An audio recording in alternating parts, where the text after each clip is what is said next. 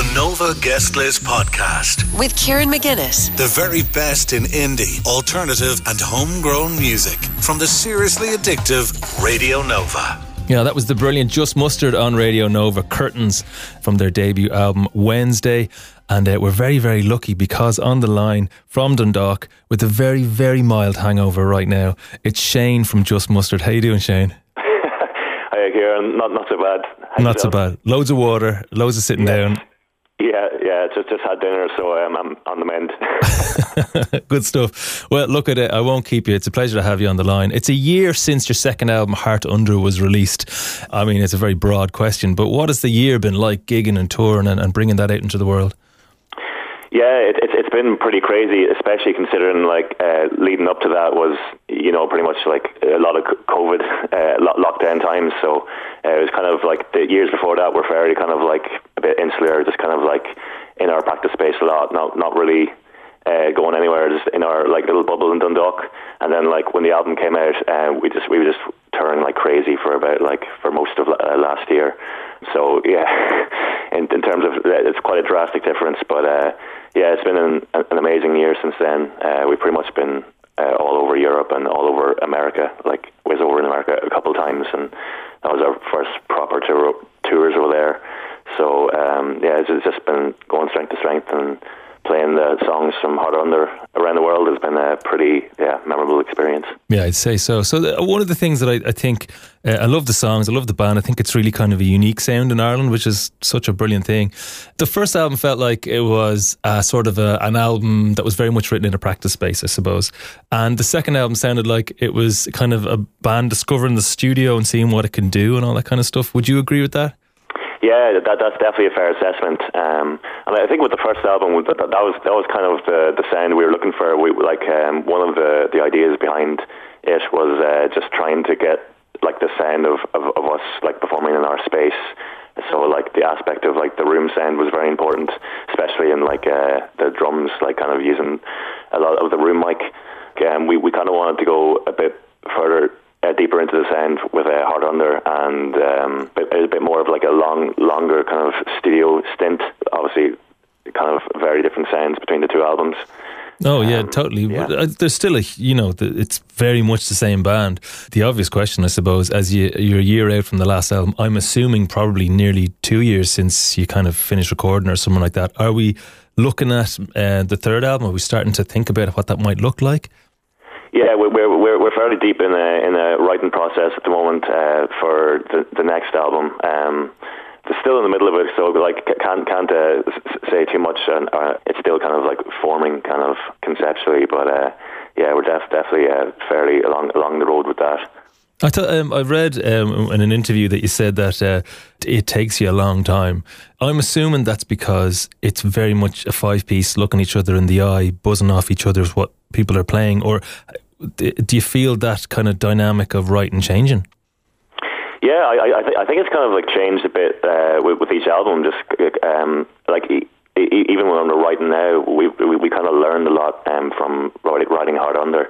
I think the Heart Under writing sessions were uh, fairly intensive because, because like we, we weren't really we weren't touring. Like it was in the middle middle of lockdown, so we were kind of just meeting up. Uh, a lot and just like doing a very intense kind of like like sessions in, in the space writing and recording demos it, it, was almost like a bit too intense at times and like um almost, almost burning out a bit but so like we're kind of learning from that. We're kind of going into this like uh, this this current batch of uh, writing. We're almost a bit more free flowing in, in our in our approach writing sessions and kind of all the more bountiful because of that Yeah, and also you have to try and learn the, the you know the internal politics because when you're in a band, I suppose the politics of everything that's happened before kind of starts to build uh, around you. So you kind of have to mind each other a little bit more about you know the writing. I'm assuming that's a big part of it as well.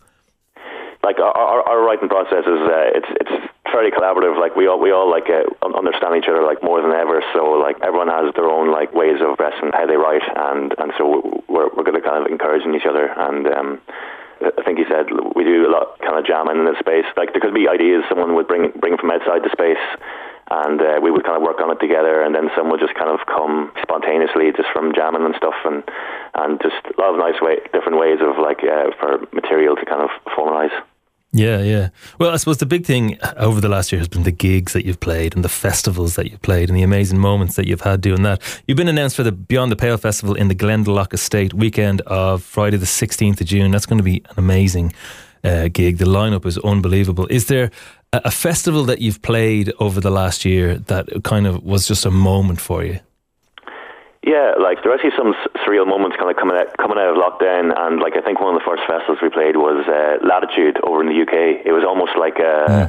Uh, what's the word? It was like a trial festival for like one of the first festivals that came back and trialing like no masks and like uh, tens of thousands of people. So uh, go, going from lockdown to like uh, seeing that many people in, in, in the one space was, was mind blowing. And to get to our, the stage we were playing, they, they put all our gear in like a little rowboat and they rowed us across the river, and that, that went straight a, a backstage area of like this uh, really really nice stage, and it was it was just like an incredible day. The sun was out, and um, I wouldn't say we're, we're we're naturally the most like sunshine band you could think of, but um, it was just a r- really great experience, and like uh, you could tell everyone was like so happy to kind of be back at festivals again, and and it was, it was the gig went really well. I think it was like maybe one of the first times we played some of the Heart Under songs live. So yeah, that, that, that one definitely stood out. Yeah, yeah. Would you change your set? Would you kind of play a deliberately? Kind of, uh, I, I, don't know. I know with your music, it's not necessarily you're going to be banging out the pop singles or anything, but you know what I mean. Mm-hmm. Would you